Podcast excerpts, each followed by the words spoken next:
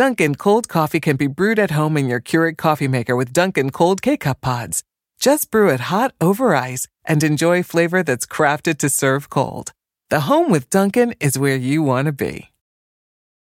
Why are you dressed like a hockey goalie in our living room? Well, you know how I said that we really needed to save more? So you're dressed like a goalie because you make saves? Yes. Maybe we should just go to Navy Federal Credit Union. They have tons of great savings and investment options, like share certificates with sky high rates. Oh, what a save!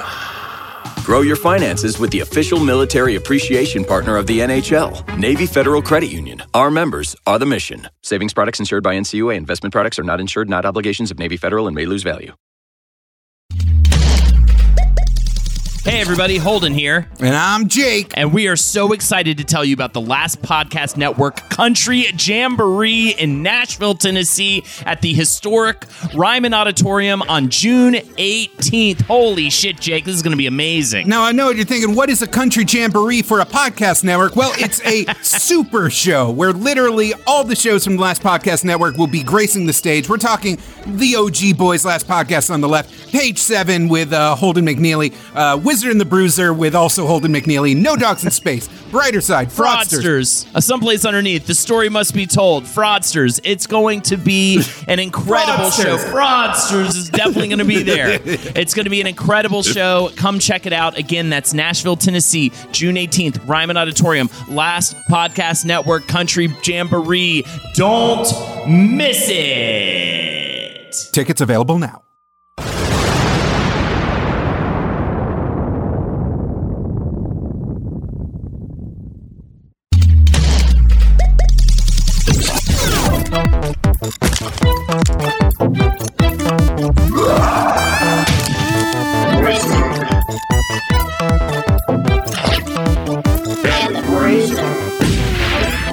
Me, a talking shirt, and I'm a bruiser, and I'm, I don't know, just here to drink your blood and fuck shit up. And I may be a, a hot tempered high school girl who's looking for vengeance and trying to fight the forces of evil, but I have my friends, and I may not be clothing and I may not be humanity, but I will show you what happens when you piss me off. Don't lose your way in your mind.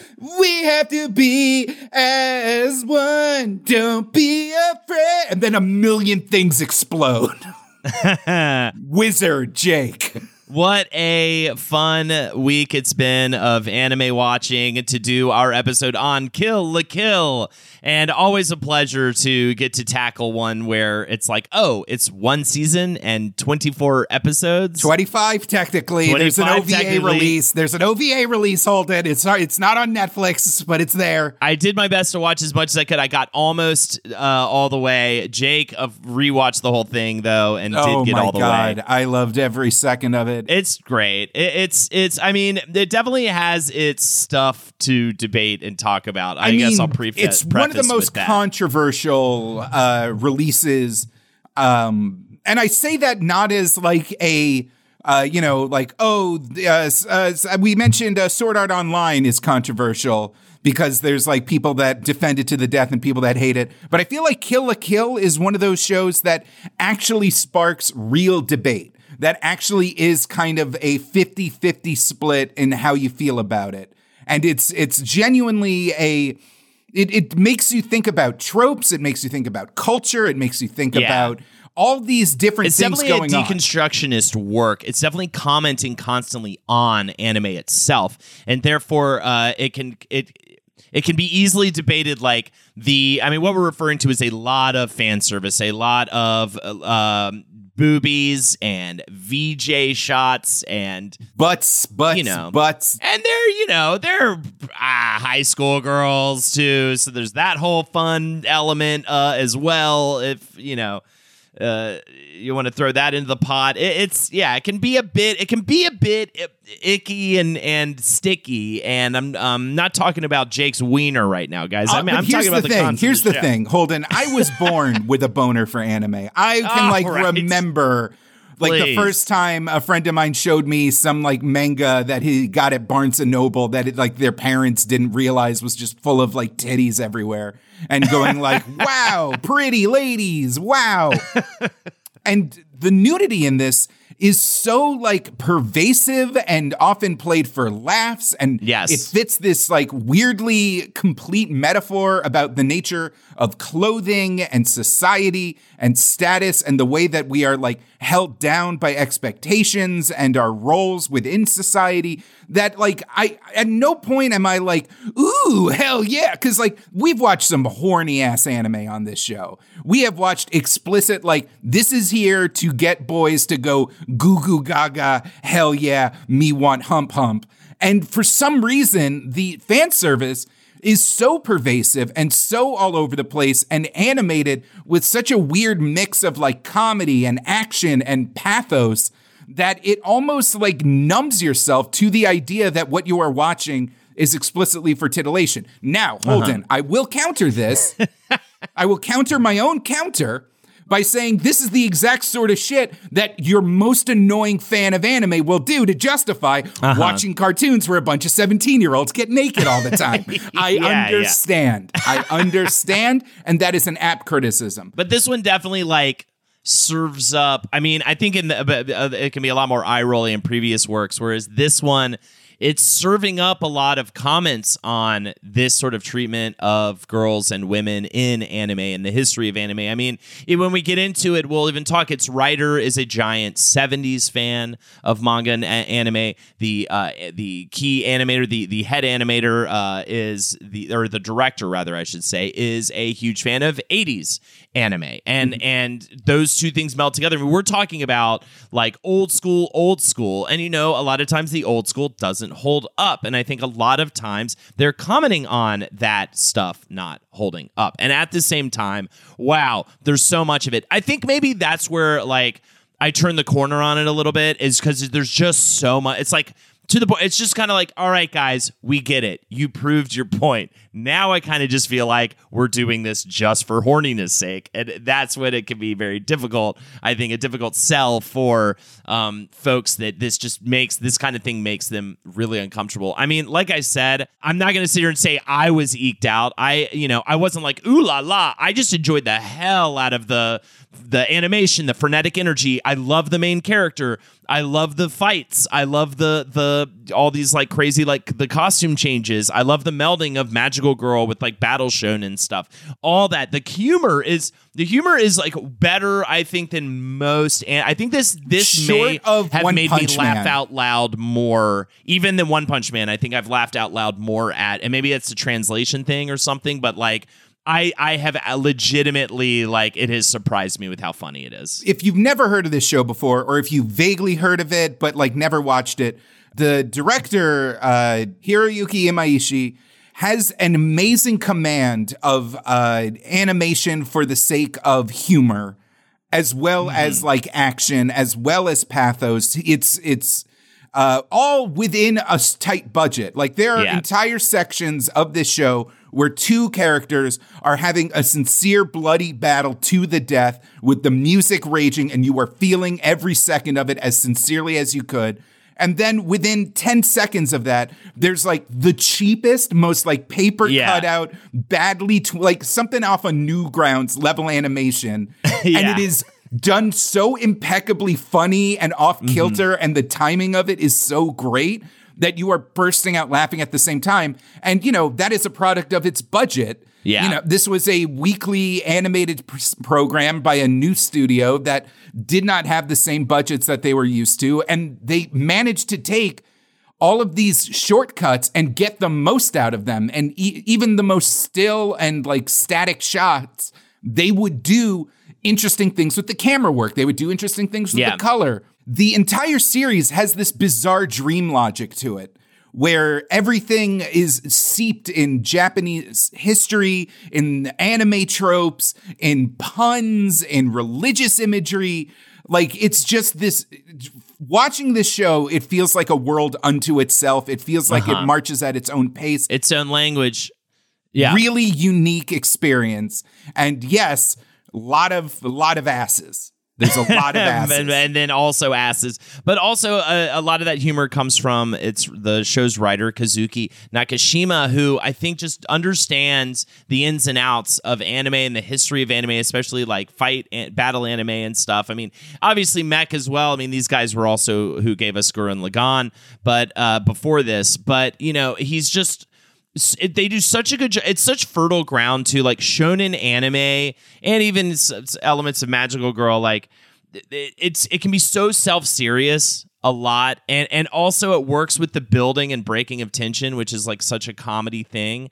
So you meld those things together and like play on how self serious it can be, and then just the the element of surprise where they just throw like a gag in the middle of you know a, like you said like in the dead middle of like this incredibly tense battle and I think that's what makes it work so well. Whereas, you know, most shows of this sort, like when the battling is happening, that's serious time. And then the and then when they they only serve up comedy when like it's in between fights and they're at home and the cute pet is there and yada yada yada. It's a you know filler I mean? episode because they just Yeah. blew their budget on a big fight uh, an Pin episode Pin ago. Yeah. and yeah, all that kind of stuff. And you hear the goofy music, and then they do the comedy, which like never really works nearly as well as throwing it in the dead middle of like the most intense part of this like fight in an episode. It's so good, and uh, yeah, just made me laugh a lot, and is and constantly again referencing itself and referencing um, anime as a whole, and I I do love that, and yeah, it just it just constantly surprises and it's constantly stimulating, like the pacing of the show. I love to. I just saw uh, recently the episode where they're like, "All right, you knew it was coming. It's the recap episode," and then they don't actually make it a recap episode. They recap it in like this really quick dialogue in like one minute of of television episode space. And then at the very end, they were like, "We fooled you, didn't we? Like you thought this was gonna be a whole thing, but this show's pacing so ridiculous. Like the recap is also gonna be like that. So here's the rest of the episode, and then they get into like you know they move it forward. But the again, breakneck just- pace uh, it's true the breakneck pace of this uh, series where characters will go through entire arcs that will would usually Mm-hmm. take like entire you know 10 episode arcs to get Yeah. through it happens with like, like within a single episode they just like Yeah. cut to the meat and I, I swear it it hits hard while lampshading every single trope that they are both celebrating and taking the piss out of and again, I can't I can't stress this enough. I understand I sound like your weird friend trying to explain why the horny anime is actually good. But there is tons and tons and tons of symbolism and imagery and uh, treatises on uh, the nature of fascism, on society, on what it means to express yourself, uh, what it means to sacrifice itself for your, the greater good. How do you change a world that uh, is seems doomed, and from what angle? You know, are you an anarchist? Are you uh, reformist? Like all of these things are happening amongst the blood splatters and giant robots Yeah. and dicks and pussies. and fashion. Fashion's a huge theme in the in the show, and and how you know fashion.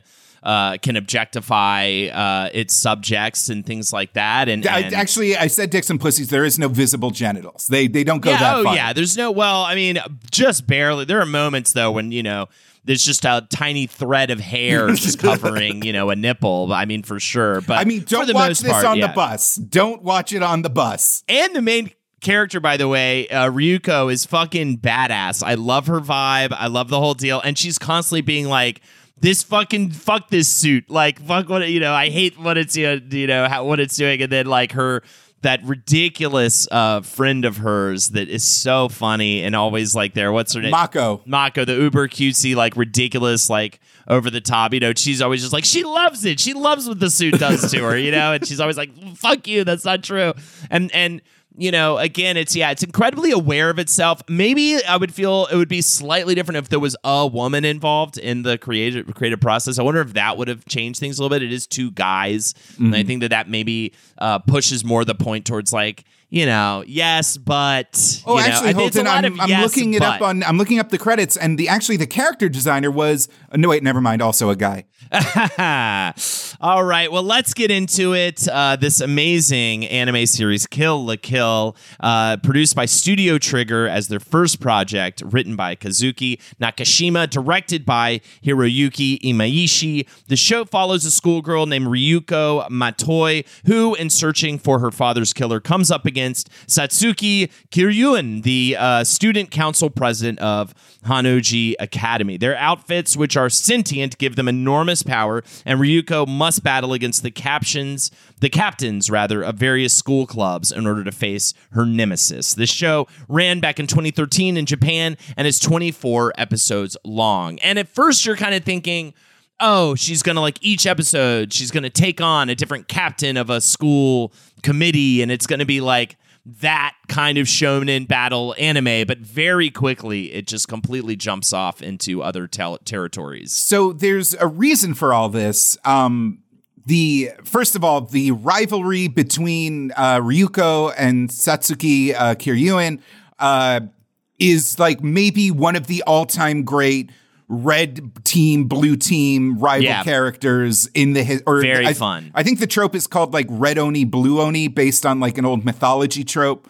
But uh, you know, I'm And talking Goku very- you know, and now- Vegeta. I'm talking. Now that I think about it, it feels Sasuke more and gut- Naruto. or guts and um, Griffith. Oh, yeah, and Griffith. Like that almost to me is more Mm-hmm. What it is because guts like because she is such like a shit talking badass kind of kind of character, and then um you know uh, Sats what is it again? It's uh, Satsuki. Satsuki. Satsuki is very much that regal like you know royal like very composed and very you know um uh, high class kind of thing like Griffith.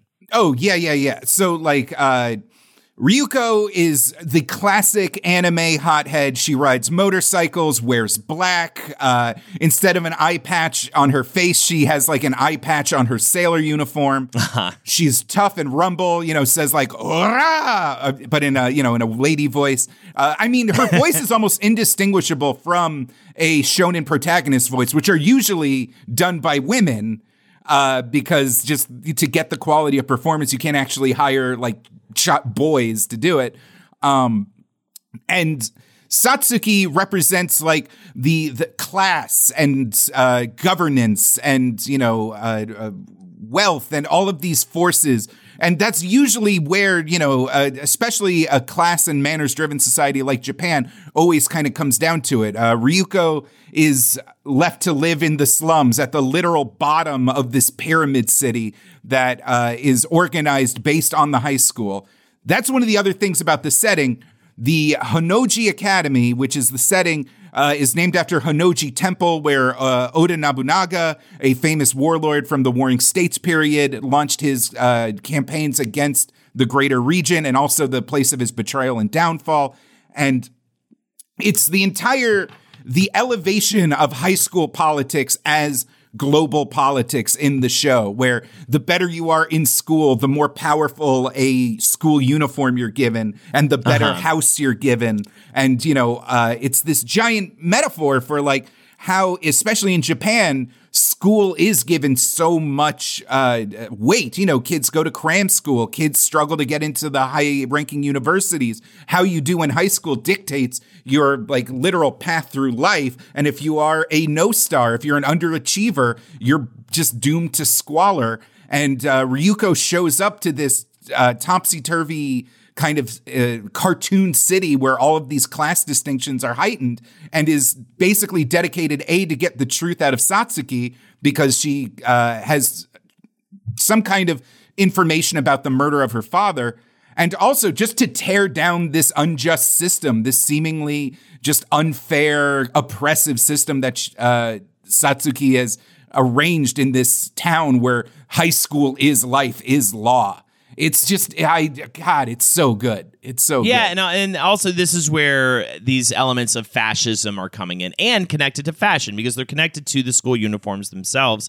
And, you know, this faceless mass of people all wearing the same uniform. I mean, they literally even you can see them studying the rise of Hitler uh, in, the in literal first words, the first words that you hear on screen is a teacher explaining the Nazi Party's rise to power in 1933. Then the second thing that happens is a literal jackboot of Ira Gamagori knocks down the door and starts yelling at the class for obedience. Uh-huh. Yes, and Satsuki uses Orwellian slogans to rule the school, such as "fear is freedom" and "subjugation is liberation." And I mean, if you even think about it, like one of the dirty secrets of, uh, not so secret, of uh, the Nazi Party is Hugo Boss designed those Nazi uniforms. You know, I mean, it's it is actually literal like fashion mixed with fascism, and Oh, you know, God. By the way, that's we're we're we're already introducing to a lot of play on words, and Mm-hmm. you know a lot of use, words sounding the same or meaning the same, uh, meaning uh, being the same word that means some two different things. I mean, I think that's like a very normal thing in Japan in general, but uh, they do it like tenfold in this show, such as "kill the kill" itself, which means um, it can can mean uh, cut to wear. Uh, because of the different meanings of, Yeah. of the word. killing by cutting clothes is like you know it's all layer on layer on layer all the character names especially if you take in the uh, kanji meaning of their names all kind of like have layers of meaning um, and the uniform thing the nazi thing it was literally the same case in Japan. In the 1930s, there was a military coup that, uh, uh, and it sparked the formation of the Axis powers, and that's where the military the military style uniforms that Japanese school kids still wear. The sailor suit was based on a navy uniform, and those high collar That's right. shirts that boys wear was based on army uniforms. And of course, the sailor suit is also synonymous with magical girl shit. And this is, of course, again, a big tie into the show because it's a mixture of battle anime with uh, magical girl. Yeah. So the actual the actual like mechanics of fascism as like laid out in the 1930s uh, relies on like uniforms and the blood of young people. Like you don't perpetuate the system unless you capture the youth and from an early age make them understand they are part of this national machine. And the way you do that is through uniforms. Like it's This is such a like. I feel like I'm I'm in fucking English class in like college. You know what I mean? Yeah, like yeah, this yeah. is exactly the kind of fodder that would be perfect for that. Sans the many tits and vaginas that are just thrust into your face, especially me because I had uh, 3D glasses and smell-o-vision, so it was just intense as hell for me. I feel like I just got lost in in the mini breasts and vaginas. Well, I would even argue that the creators of this show, who are both in their 50s, uh, grew up and uh, came of age in the uh, 70s and the 80s, where these kind of adult naughty animes, especially the work of Go Nagai, who uh, Totally. did Devilman, did a bunch of, we've brought him up a million times. Yeah, and we'll bring him up again. I even I have some stuff on Devilman a little more in more detail as we get into the notes, liberated their generation through titty anime like you know this this oppressive post-war a pre-war post-war society that they grew up in was uh you know the the restraints were let go because of horny weirdos making bloody awesome sexy anime Mom, can I sit by someone else at the Thanksgiving table? Cousin Jake's freaking me out. i understand what i am saying is the exact thing but i'm not saying this ah. about like some you know there was like a, I forget what was the name of the show where like they had there was like girls had to compete in bikini games against each other like Dead or Alive, the video game series. I I really wanted to get to the bottom of this because there is so much going on in this show and it feels like there's it's it it would be wrong to just dismiss it as like oh man icky anime shit Right. I, I wholeheartedly agree with you. And that's why I'm glad we're, we're getting into it. We'll continue to get into it in the episode because it is so nuanced and it has had me thinking a lot this week.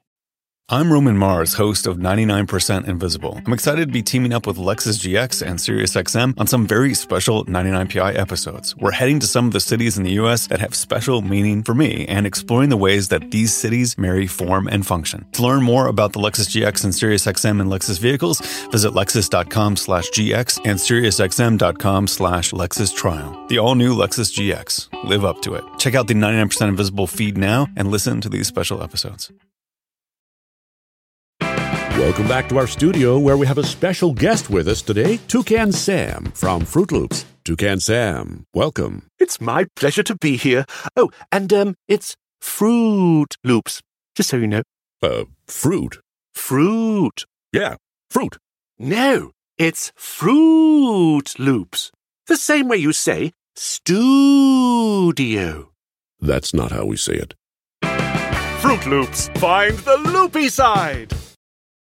Just so I can just purge this idea out of my system, because I have been actively wrestling with this thing all week, nude, oiled up wrestling in my own mind. yes. I watch you. I've never, I've never seen a man grapple with an idea in the same erotic way in which I saw you do it uh, uh, the other day uh, on video chat. That- by the way, thank you for showing up for that. Yeah, no problem. My pleasure, man. I mean, I got, I got, uh, you know, a little oiled up myself. Let's just say. So I went on one of the many. I went on a bunch of actually uh, feminist anime blogs, Hmm. and I like because this is this show has been a topic of great debate and great uh, you know analysis. And the most common conclusion is when it came out, the mostly female cast and the uh, actual re- like real parables and real societal commentary that was going on were so revolutionary that many of the writers were like, yes, this is a feminist work. This is cool. This is rad. This operates on a different level than just your baseline cheesecake fan service. This is good. And upon rewatching, their most common note was like, nah, nah, it's not. It, there's really exploitive shots. Uh, the main villain, Ragyo uh, Kiryuin, is Satsuki's mother, and she does a lot of heinous shit in a way that is uh, not even rem- you can't even like weird cousin justify your way out of it being like a good thing like it's there's some real icky stuff in there and you know maybe uh, the the sign of a mature critical thinker is seeing when things are problematic and still being able to enjoy them Uh-huh. Yeah, I I agree. I think it's like I think it's we're too quick, especially these days, to just be like, nah, fuck that show. it's got this, you know, it's got this element, so fuck it altogether entirely. And I think sometimes that does a disservice to to the work to some of these great like works. And I do think this is an amazing work of art. I mean, in a lot of ways, it's very. I like what you said the other day though about anime as a whole and like what this show constantly is like throwing at into your face. It is this bizarre combo of high art and low art that I mm-hmm. don't see many other places. It is like incredibly on the cutting edge of like this to me feels like the most kind of yeah, current modern, you know, fascinating stuff when it comes to animation, when it comes to I mean, we just talked about uh, like 12 different themes that they are seamlessly weaving throughout this entire series in a way that it just like washes over you. I mean, it is on, on so many levels brilliant, but then also titties. so it's just hard to parse and separate. It's almost you almost want like a uh, uh, to sift or, or, or like um you know some something that would like uh, like a coffee filter or something. you know what I mean? To filter out and look at it all separated, right? But, I think in a lot would- of ways it would be a different show it would be a different Yeah. show completely for sure so uh anyways shall we get in i want to get into do you have any more thoughts on this or we can come back to it as well We can come Jake? back I mean, to it i think it's a constant conversation throughout Holden, the there whole- are so many threads of meaning woven throughout this show that has to do with fashion and liberation that I couldn't get through it all in one foaming weird cousin rant. Totally, totally. Um, uh, Studio Trigger. Let's talk about Studio Trigger and get into the history of all of this a little bit. Studio Trigger was founded by former Gainax employees Hiro, uh, Hiroyuki Imaishi, we already talked about, the director of Kill la Kill, and Masahiko Otsuka back in 2011. Yes, Gainax, you might remember that production company name. Uh, that is, of course, the uh, group behind Neon Genesis Evangelion.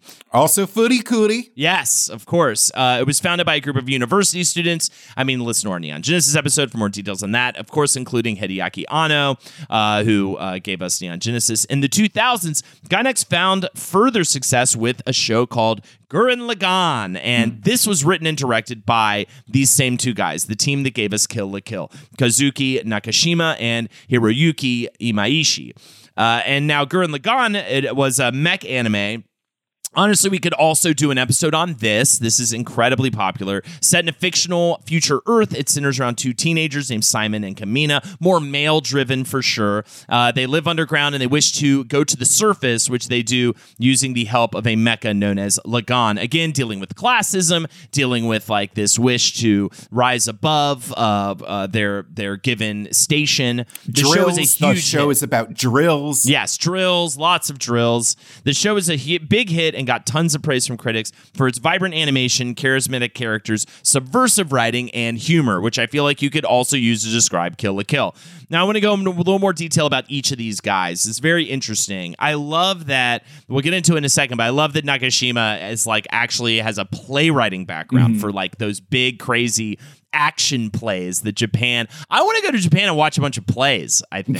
it's kind of where I'm at. It seems like they're doing really fun, cool stuff. Once a theater kid, always a theater kid. Uh, seriously. Imaishi, though, we'll go to him first. The director had a love for mechs at an early age. He said, I was born and grew up in Tokyo. I am from a middle class family, so I don't really remember any kind of hardship. I enjoyed manga and anime as a kid, so when I was in the third grade at elementary school, around 10 years old, I saw the theatrical version of Mobile Suit Gundam and loved that. After that, it was all about Gundam and building model kits. He was a non-athletic weirdo like most of us. He also got uh, so he all he got into drawing manga. He said, "When I was at junior high school and high school, I wasn't really able to get into the sports clubs." is where the concept of clubs of clubs in high school comes in uh, for these guys. As a result, I joined the cinema or visual media appreciation type clubs. Around this time, I started to draw my own manga. When I was finishing high school, I had to decide what I was going to do at university. At that point, I was pretty sure that the only thing I could be good at was anime or manga. Between the two, I thought animation would be the best choice for me. While I did go to university, but after that, I couldn't think of doing anything else other than animation.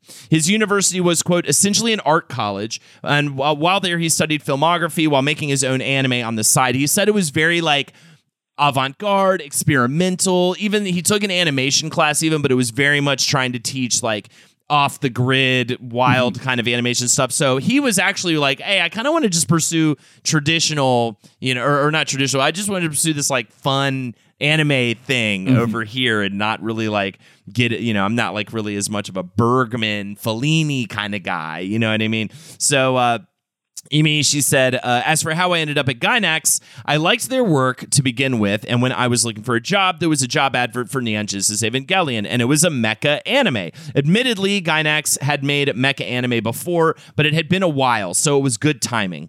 This was the first anime I worked on at Gainax. He started out as a key animator. He said, for directing, you send instructions to someone who can draw that key animation and explain what you need to, them to do. If you are a key animator receiving that direction, you then actually draw from those frames. As my background started with key animation, I sometimes want to do this when I direct. And I, you can see a lot of one to one from the just the flow and movement uh, uh, in Neon Genesis Evangelion, and a lot of like their action sequences and stuff like that. I mean, how would you summarize like Imaishi's contribution on Kill la Kill and as you know with animation and direction? So uh, I first heard of Imaishi uh, in 2004 when I was uh, still going to college and as part of the anime club. And this uh, OVA film came out called Dead Leaves, and this was uh, if I think his directorial debut. I'm not sure. Maybe he worked on other shows. I did not catch the couple of episodes of Medabots that he also worked on in 1999. That true heads will be like, hey, if you've ever wanted to be like, holy shit, this episode of Medabots kicks ass, look up these ones that Imaishi directed. And I uh, I did actually look those up, and they are in fact really good. Um, but one of the things that uh, really dictates a Imaishi work is an almost total disregard for consistency. One of the things that highlights most AAA anime is everything is on model, everything is crisp, everything is lush, everything is smooth, and the uh, what you lose in that dedication to fidelity and consistency is a lot of emotion and a lot of energy that the art of cartooning is capable of, especially for a budget uh, conscious art form like anime, where the turnaround time is so fast, the money and staff available to you is so scarce. You should be able to take things in weird directions to sell a point. Um, something akin to the kind of uh, overblown reactions of like an old Looney Tunes or something. Like it, it almost feels more cartoony and more energetic and chaotic than your standard anime in an Imaishi film. Um, an example of this in Kill la Kill is one of the Elite Four uh, are villains like enforcers, also a trope on the Four Heavenly Kings or the uh, Four uh, Sin Monkeys. There's actually uh, it's almost one one of the four heavenly kings has his eyes blocked, another has his mouth blocked, another deafens people with sound, and another's ultimate attack binds himself in shibari like wrapping so he can do no evil. Whatever. It's there's more symbolism everywhere. But Ira Gim, uh, Gamagori, his size in the anime from frame one he can be as tall as a building to a normal teenager size. From frame to frame, it literally there is no internal consistency on how big he is drawn in the frame, only just for the sake of comedy and presence and emotion. Yeah. In Kill la Kill. Scale, yeah, is nuts in this show. It's Yeah, such a great oh, way. the scale is yeah, completely gone. So characters will loom overhead if they're delivering a powerful speech as if they were the size of a titan. And then even though in canon they're just like a normal sized character, I know it's like a played out phrase, but it is everything is like turned up to eleven. Like any Mm-hmm. anime choice that one might make to get something across in in a show, they they take that. They're like, okay, I'm gonna take that trope and I'm gonna exa- and I'm gonna exaggerate it for the sake of humor Mm-hmm. times three because we know what's going on here. You know, I mean, one of my favorites is. When they're going at each, when I forget who she's fighting. Is she fighting the defense guy? And they're going, ooh, ooh, you know, and they're doing that whole that whole thing, and they're running at each other, mm-hmm. Ryuko, and I forget who she's fighting in that scene, and they're both going cutting back and forth, ooh, ooh, ooh, and like they just do it for so long, and you, you know exactly what it is. You've seen it a million times in anime, and then of course uh, her friend pops in between the two of them in like a total chibi look, and like totally sucks the air out of the whole thing uh, after all of that buildup, and you're just like dying laughing the whole time because they just I love I love shows like these now where it's like we know you know. You've seen this a billion times. Like I kind of doubt that anybody's gonna watch Kill la Kill first you know? Like that's probably gonna be an anime you get to eventually like no one's generally gonna recommend Kill la Kill as the you know a baby's first anime right so oh yeah, no, it's definitely a stuff. show. th- I mean, how would you appreciate the joke where Mako gets to wear uh, Jotaro's uniform from JoJo's Bizarre Adventure for one episode? if you don't have that grounding in anime nerdery. yeah it's awesome for sure Oh, so yada yada yada. Imaishi. Uh, I think with I didn't know that background in kind of experimental animation, but that kind of blatant disregard for the uh, manners and pacing Uh-huh. and standards of uh, normal like AAA anime really sets him apart and allows him to do a lot of things that you know people that maybe are a little burnt out or have seen like every episode of Naruto would Yep. not see coming. never ceases to surprise. But then you also have the writer Kazuki Nakashima. Nakashima was a huge fan, a huge manga fan as a child, and when he gets to high school, he wishes to join the manga club. Uh, Nakashima said, but it turned out that, that the high school I went to didn't have a manga club. Since you have to do some kind of club activity in school, I looked around for the next most interesting thing, and that was the theater club in Fuku uh, in Fukuoka on the uh, southern island of Kyushu, there where I grew up. There is a lot of emphasis placed on high school creative theater. So, we used to go see regional drama contests and spend a lot of time making our own plays. He was a theater nerd, ladies and gentlemen, after my own heart. That experience is what made me think that I could write plays too. As for manga influences, he read everything from Go Nagai and uh, uh, especially, as you mentioned before, Devilman, the series that began back in 1972, centering around a high school student who gets the powers of a devil uh, to fight uh, uh, other demons and things. He liked stories with a ton of action, and he brings that to his plays as well. So while breaking into a career in manga, he also started writing plays, finds a niche in writing manga like action theater, and becomes hugely successful doing this.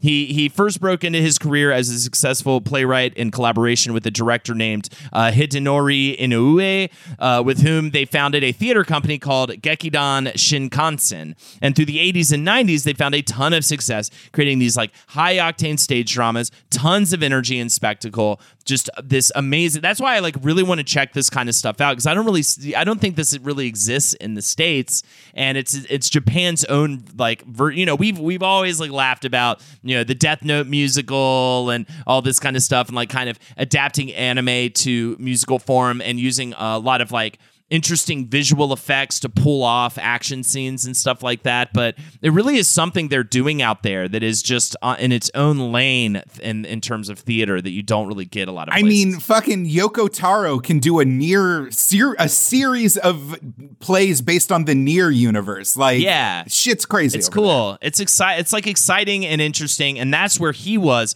this whole time. So he's just figuring out how to essentially do what he's eventually going to do in anime, but on a stage, which is really fascinating, using all those limitations. So it was actually. Fascinatingly enough, I love this tidbit. It was actually Hideaki Anno who puts these two creative powerhouses together. It's like our Marcus, Jake. Yeah. and, and it was on a project called Re uh, Cutie Honey, R E colon Cutie Honey. Nakashima said back in 2004, Anno-san was the director for Cutie Honey's live action film. A project popped up for a spin off of the series, a three episode OVA called Re Cutie Honey. I received an offer from uh, Ano to oversee the series composition and script for episode one. Imaishi san was the episode director for it.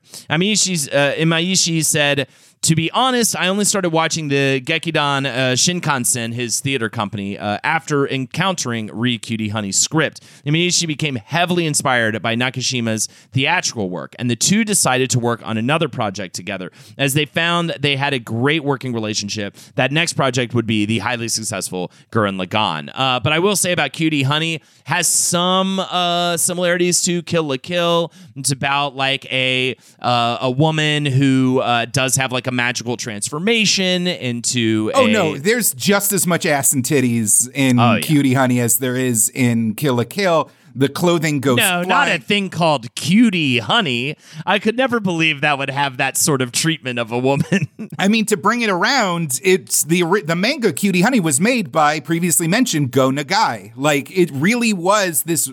He kind of ushered in what we associate with anime being this like source of titillating content, both violence and sex. Like it, he was like a one man revolution there. Um, so it makes sense that like this that kill a kill about this society being uh, overwhelmed by uh, strict roles and being subsumed into I you know this this singular identity being controlled by a galactic uh, power that beyond uh, comprehension is liberated through cheesecakey uh fetishy uh gir- magical girls uh, and nudity. Literally, the uh, the the the revolutionary group in the show is called Nudist Beach, and there's a bunch of jokes Yeah. that all the members, men and women, are walking around like uh, with nothing but ammo belts covering their genitals. Uh huh. Yeah, yeah, totally. I think it's mostly all dudes too. Yeah. It's like a guy thing. Yeah, yeah, for sure. Um, so it was actually Hideaki. Uh, I already read that. Uh, so of course, Gurren Lagann proves to be so successful that Ami Imaishi decides to go off and launch his own production company, Studio Trigger. And their first big project needed to make a huge splash. Imaishi said, "I couldn't think of creating anything with anyone other than Nakashima-san anymore." So from the planning stage, we immediately reached out to him. That's how impactful their working relationship was on Gurren Lagann. I mean, they really caught fire with that, and it was incredibly, incredibly successful. Gurren Lagann. Um, other similarities to Gurren Lagann uh, and Kill la Kill, definitely right, like the high, uh, pay, like the fast pace, frenetic energy, right? The I definitely want to go back and watch it. I will say I have not seen Gurren Lagann, but from everything I've read, it also is jam packed with that humor uh, interwoven throughout these like big action piece sequences, right? I will say uh, the endings of both Kill la Kill and Gurren Lagann reach these dizzying heights where, like, every, even within the comedy concepts and all the times they take the piss out of the proceedings, by the end, you are on the edge of your seat as like characters are ascending to higher and higher heights, and the villains are like becoming more and more powerful. I mean, Gurren Lagann famously ends with like uh, the hero and the villain literally throwing entire galaxies at each other. Yeah. because the the stakes are are you know being raised to such a ludicrous degree. Uh, the I'm the Kill a Kill when it reaches its end game becomes this almost operatic, beautiful, uh, just insanely intense piece of anime television that uh, is watching it again. I literally just finished the series before we recorded, and I'm still a little bit shaken by it. So yeah, I think one of the biggest things they had to grapple with initially was actually how the fuck are we going to top Gurren Lagann? Nagashima said, We changed our way of thinking and said, let's forget about Gurren Lagann and just create the most interesting story that we can think of. That's why we added elements to Kill la Kill from my favorite school resistance themed shonen manga and 1970s Toei uh, Pinky Violence, a genre of sexed up bad girl films. A manga by the name of Otoko Gumi was serialized in the 1970s, but there isn't a female version, is there? It was from that line of thinking that the idea of, quote, two heroines in a rival relationship fight each other while wearing uniforms was born. Planning an international trip and want to learn the language of your destination? Then check out the language learning program Rosetta Stone on desktop or as an app. Rosetta Stone is designed to immerse you in the language you're learning. Plus, the True Accent feature even gives you feedback on your pronunciation. Don't put off learning that language. There's no better time than right now to get started. For a very limited time, listeners can get Rosetta Stone's lifetime membership for 50% off. That's 50% off unlimited access to 25 language courses for the rest of your life. Redeem your 50% off at rosettastone.com today. Uh, so Otoko Gumi Yeah. was a uh, another violent 70s uh, manga that made waves, and it was has a very similar presence where uh, a high school has been taken over by a violent and charismatic leader. Here, actually, let me. I have the uh, synopsis here. Oh, let me just read it out so you can find the similarities in that. Backed by a fixer who controls the political and economic circles, a high school student, uh, Jinryu Goji, governs his school. So, of course, very much like the uh, nemesis of Ryuko. Seiyun uh, Gakuen uh, is the name of the school. In response, the school authority asks Nagare J- uh, Zenjiro, a champion of Chinese martial arts who killed his father and was sentenced to a juvenile detention center, to fight Jinryu Goji. The story revolves around uh, school students. The story revolves around combats between the two. The duel develops into extensive conflicts involving high school students nationwide and eventually leading figures in political and economic circles. Very kill a kill. The artist represented detailed movements of kung fu, which was extremely popular at the time. The series was epochal in that it uh, established a new genre of manga highlighted by conflicts on campus, which is still wildly popular in anime. Basically, today. what if High School Fist of the North Star? Yeah, uh, and and then pinky violence is a genre that aligns with American sexploitation films in the '70s, such as like Caged Heat, with a prime example being uh, Norifumi Suzuki's Sex and Fury. Done. These are Toei films, by the way. Uh, that was a film from 1973, uh, which centers around a petty criminal who's on the quest to find her father's murderer and gets involved with the yakuza, among other things. And oh yeah, there's a bunch of tits in it. In an interview with Imaishi and Nakashima before the show was released, um, the initial concept started with a drawing that Imaishi did of gender swapped versions of the characters from Otoko Gumi hanging out in a bar. Um, from there, they kind of had this idea for a battle manga kind of thing where, you know, uh, it's a very basic premise, and the first couple of episodes kind of deal with it, where each captain of the school represents a distinct and weird fighting style that Ryuko has to fight through to get to uh, Satsuki in order to, you know, topple this bizarre student government. And as the episodes continued, which uh, according to them, they had way less uh, foresight and like way less prep than they had for Gurren Lagann, the show kind of took on a more character based focus and uh, Nakashima ended up taking on more and more writing responsibility personally as he was setting up things in episodes and wanting to resolve them himself. And it took on a attitude that they both call more manga like, where they mm. were just at a certain point seeing where the characters were and following where they were going and kind of adapting and trying new things every week with uh, less of a like sincere kind of like then this happens then we get to the third act and we follow these beats and we introduce this guy. They just kept adding characters and developing them and seeing how they were going. And it kind of it feels like it kind of contributes to the dream logic of the show yeah. where you know characters can transform and switch sides and topple buildings and new forms and new powers are discovered and done away with. It it really does kind of it doesn't follow it at once by the end you're like oh my god what a complete experience. But week to week it feels like you're flying by the seat of your pants. And so much of that is just nakashima trying to write scripts that makes Ima, uh, imaishi excited. Because imaishi will just like straight up slap down a script like really mm. easily. In fact he uh, they even talked about how i think the first four scripts uh, Nakashima wrote for like the first four episodes were all rejected by mm-hmm. Imaishi. Uh, and so that was the whole thing with them. And so um, it, essentially it worked like this Imaishi created a prototype of Ryuko. And then they both said, you know, hey, I think we might have something here. Then they started to imagine that character just moving through space, and Nakashima gets to work on a script. Nakashima said, once you take that original idea and have a prototype of the character drawn for it, it's all about whether or not you can then picture scenes of that character moving in your head. So the, then he said, if I write a completely normal script, I don't think Imaishi san would show much interest in it. So I'm always stuffing in these elements that make it seem like I have a screw loose. A prototypical example of that in Kill la Kill would be that there are a bunch of crazy characters who appear with this sense of, I'm steadfast in my beliefs and I will still never stop uh, to listen to someone else's opinion.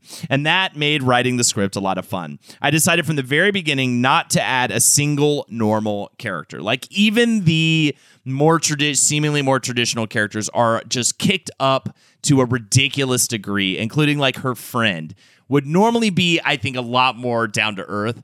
And she's like on cocaine, like the whole series. And she is so ridiculous. Um, she said, when writing for stage, Nakashima san supposedly writes realistic stories that appeal to people in their 50s. But when he was making an anime with me, it felt like he was using his, the skills of a 50 something year old to express themes with a fifth grader's way of thinking. An integral part of this fifth grader sensibility involves using humor and jokes to relieve tension. But it also involves illogical things or implausible ideas that your average person would never put into action, even if they did happen to come up with them. Most of the time, time, you'd have no choice but to snuff out that fictional world. Uh, also, he said, but Nagashima san was stubborn. He tapped into his adult sophistry and painstakingly brought that world to life.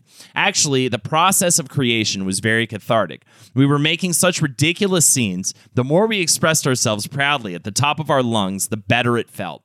Together, we created a work that is ridiculous and filled with trashy elements at first glance, but somewhere within it all, there's an element of truth. Even as we snorted at that idea, we still believed in it with all of our hearts. It was something that just happened, and I think that's the part that made me happiest about this whole project. And that might be the thesis statement right That is there. brilliant because like Kill a Kill is a fan service riddle. Yeah. Like you can debate endlessly whether it's using the cheesecake sexiness to make a point or is it using all these points to make cheesecake sexiness. Right. And it's the same duality of a 50 year old man writing as a fifth grader, or is it like, you know, it, it, it, like where, where does it end and where does it begin? Where does the sophisticated writer begin and where does the fifth grader end? you I know? will say, and this is my thesis statement, and I understand if this is not the conclusion you come to, because I this is like this is weird cousin logic to its most highest degree. But the lesson of Kill la Kill at the end is that the secret to fulfillment and true freedom is to fight naked. To fight as you truly are without like any sort of artificialness, without any outside influence, without dictates from an, uh, a higher order telling you what you have to make of your life. Uh, you know, true liberation happens when we all join together as the naked apes that we really are. Like our heroes win the day by embracing their shamelessness, their, according to fascism, uh, moral degeneracy, and all the other messy human qualities that, uh, you know, authoritarians want to stamp out. Uh, through uniformity, through a focus on industriousness, on heteronormativity. Um, you know, the ultimate victory over authority is to just be a weird freak and to realize that there's more weird freaks than there are ubermensches in this world. Uh, I love that, Jake. I, I, will say another little tidbit I found uh, that would maybe at, lead to the jarring nature of the narrative of this show and uh, how it kind of changes over each episode. Uh, Nagashima said, Initially, we were making a battle manga type show, but it changed to character drama. The battle show planned for a complete story ended up becoming a work where regular characters development slash drama will be thoroughly explored. The work coincidentally became much more interesting from there. And they would continue to make uh, alterations to the direction of the show as they went. Nagashima said, with Kill la Kill, the whole staff, with me included, submit ideas like, hey, this would be cool. And the series layout keeps changing. It's really a live production. If anything, it's quite similar to the experience I had when I was producing weekly manga. With weekly manga, you keep developing slash making things in the direction the characters are moving. So it's really fun. Kill la Kill gave me that vibe. Examples of this that were initially, uh, there were initially no magical girl transla- transitions into their like warrior mode. Uh, Ryuko also was initially a gun-toting bounty hunter, which ends up being its uh, I think it's its own separate character that we get in the show as a part of the uh, the nudist beach committee or whatever. In an interview, Nakashima said that in the original uh, layout, uh, Ryuko's dead father was going to reappear as the main villain mm. behind everything. Like, you know, there were all sorts of uh, things up in the air when they were actively making it.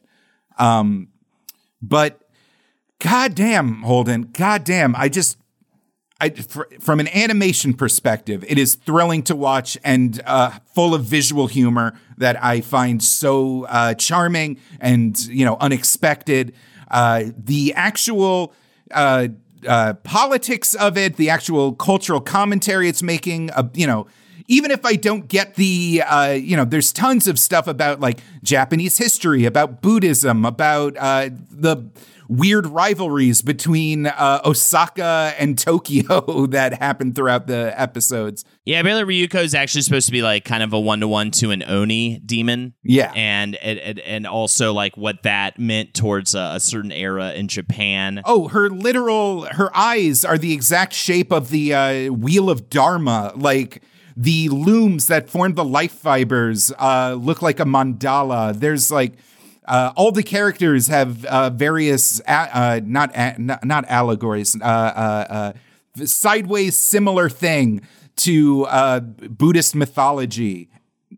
Wait, why can't I think of the word? Whatever. I'm getting old. My brain stopped working. It's fine. I embrace it. There's tons of things going on. you mentioned the kill a kill, meaning you know to wear, to cut.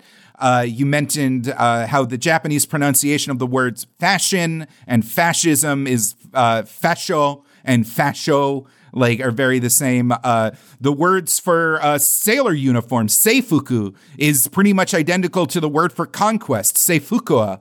Um, the even the name kamui, which is what they call their like high level uh, uniforms, uh, also mirrors the word for divine rule, kamui. Like there's so many things where just there's symbolism layered on top of each other that it it just it's dense.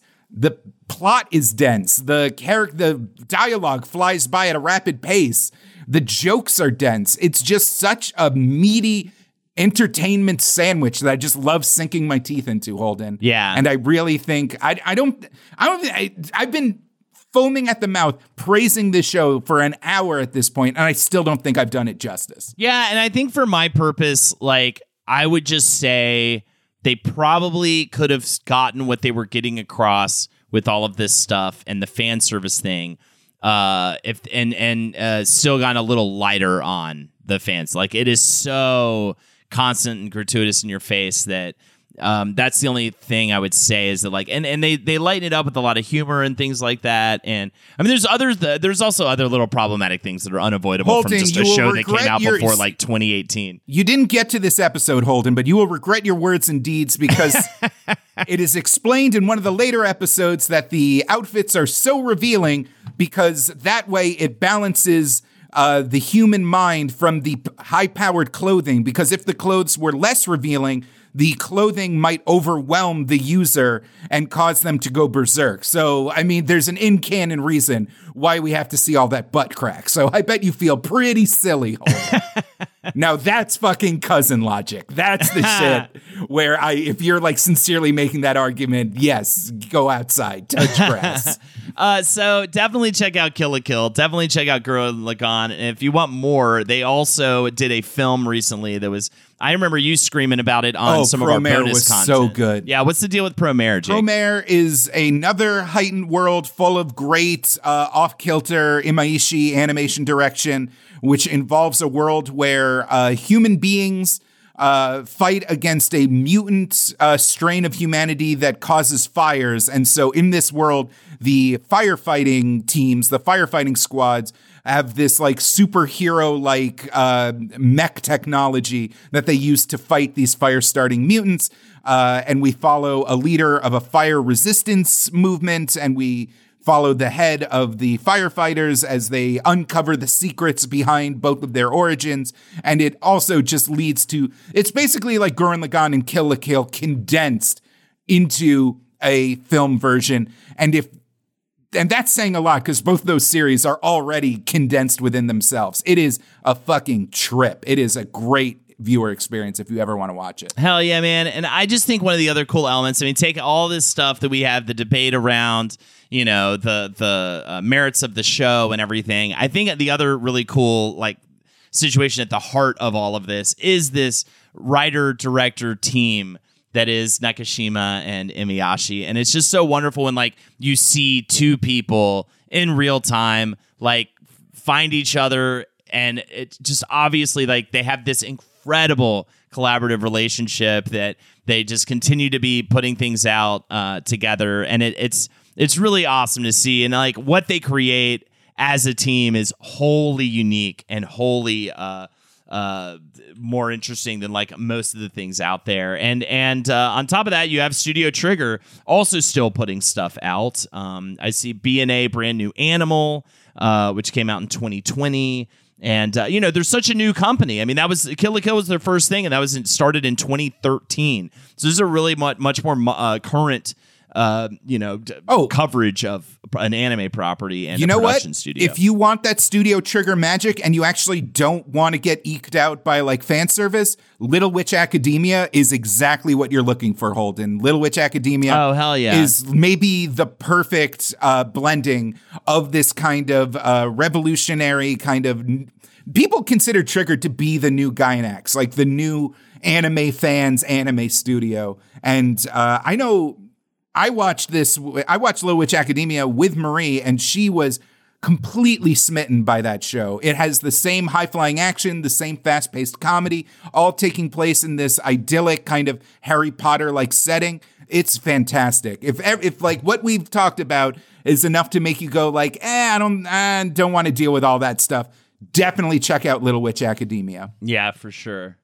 Oh man, there's so many cool things. They've also done some video game stuff. They did the opening for a game I enjoyed called Indivisible, which I thought was by the Skullgirls people, but maybe maybe not. I mean, it was. They just they didn't have to animate the opening. Right, right. Yeah, they just did the opening. Yeah, no, I no, I just wanted to confirm that before uh, confidently saying that. Uh, Fire Emblem Fates, they worked on some of that, uh, some some illustrations and stuff. It's it's uh yeah, I, I'm, I'm definitely uh, way more invested in the work of Studio Trigger moving forward. And if I see these two names on a project or anything uh, coming out from Studio Trigger, I'm definitely gonna have to check it out. This stuff is really good. They, I love the animation. I love the vibe. And yeah, you'll just just throw on episode one. You will get sucked in. It is just like such a nonstop. I don't think I've ever seen an anime show uh, that had this level of uh, just frenetic energy and constant m- motion forward. It really, really, it, it it eventually settles down a little bit to to explain some things, but not until at least after episode like four or five. Like you it is find just out a stuff thrill ride. in the same pace as our main character, and she reacts to that information the same way you do a lot of the time. Yeah. so it's actually very fuck? well done. I love the I love Ryuko. She's such a fun character. A quick uh, thing about the soundtrack by Hiroyuki Sawano. Oh yeah. In the Kill la Kill soundtrack, uh, a lot of songs actually have lyrics, which really adds. I feel like um, Holden, you're used to the thing where you're, uh, you know, you're playing a JRPG and you hear like a villain theme, and then it moves on to the next phase of the villain theme, and all of a sudden you start hearing lyrics, and you're like, "Holy shit!" Uh, he lists uh, Danny Elfman and Hans Zimmer as major inspirations, and uh, two songs just to highlight, um, especially uh, what makes uh, you know Kill la Kill so compelling. I sang like eight bars of it before, uh, but uh, first is Ryuko's theme. Uh, April, you'll know "Don't Lose Your Way" is when you kick in, but uh, the track uh, before my body runs dry, before my body is dry, whatever that one is. Uh, just play a second of that. Don't lose your way.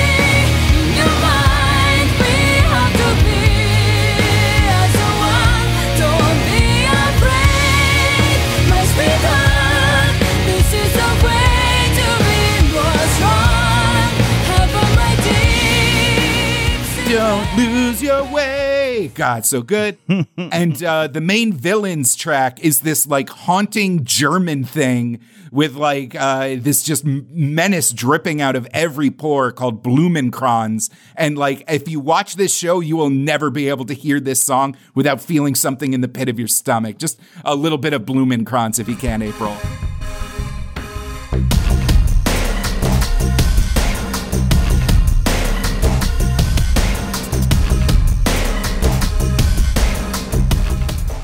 Hell yeah. awesome. All right. Well, I think that about does it. That's our episode on Kill la Kill. A lot of fun this week. Uh, definitely. Uh, didn't even. I guess uh, we we just we did our gush in the beginning because I uh, you know which was just like I just I just watched this and it was awesome. Uh, yeah, for for me it really turned me on to a lot of new stuff and I love episodes like these where I just get to discover this incredibly fun thing. Also, it's straight up on Netflix at least for now, and um, it again is just 24 episodes and they're 24 minute episodes a piece. There was a 25th episode produced. It was released as a original video animation. Right. I need to find. I need to track that down. You can find it through legitimate or illegitimate sources if you get through the Netflix and you want to see a little like bow tie What does it do to the series? It's sort of like a denouement. Is it like? It, does it kind of? no, it takes place between the ending of the show and the uh, coda that happens at the end of the show, where you see how everybody's settled in their new lives. Okay. uh, it literally just like ties off one loose end and just has a chance for our main characters to yell and do crazy shit again. Nice. It's it's completely unnecessary. Very cool. But uh, hell yeah, I'm going to go watch it. All right. Thanks again, everybody, for joining us. Uh, if you'd like to support us further, patreon.com forward slash WizBru. Uh, that's patreon.com forward slash WizBru. We are doing uh, bonus episodes every single week for just $5 a month. And you can also, at the $15 layer, join us for the weekly Sunday study session on Discord, where we hang out and cover whatever we are going to be researching that week. This past time, we watched a few episodes of Kill la Kill with a group, and it was awesome. Uh, so, yeah, check us out on there. Check me out on twitch.tv forward slash Holdenators Ho. I'm streaming Monday, Tuesday, Friday. I'm gonna I'm gonna really try to make some efforts to uh, do some extra streams as well. Why not? Uh, it's it's the season for it. I feel like because the summer's here, and I hate the heat. I want to stay inside. I want. I want to just play video games on my PC. So check me out on twitch.tv forward slash Holdenators Ho. Jake. Follow me on Twitter at Best Jake Young. And uh, hey, check out uh, Puppet Jared on YouTube and Twitch, twitch.tv slash Puppet Jared, youtube.com slash Puppet Jared, where I also stream. I'm a VTuber. I, by this point, I think you all come to terms with my heel turn as VTuber, and it's fine. Uh, the flagship stream is on Thursdays, the Cartoon Dumpster, where uh, me and about a hundred beautiful, lovely community members uh, watch weird, bad cartoons from the 80s, 90s, and 2000s and joke around and have a great time. Uh, the past is another country, Holden. I don't know if you've ever heard that before, and you will not experience the weird vertigo of seeing what uh, 90s cartoon writers thought the drug problem in America was. Love it. Uh, yeah, please check that out. Puppet Jared's the best. Uh, all right. And always remember never stop bruising. And keep on whizzing.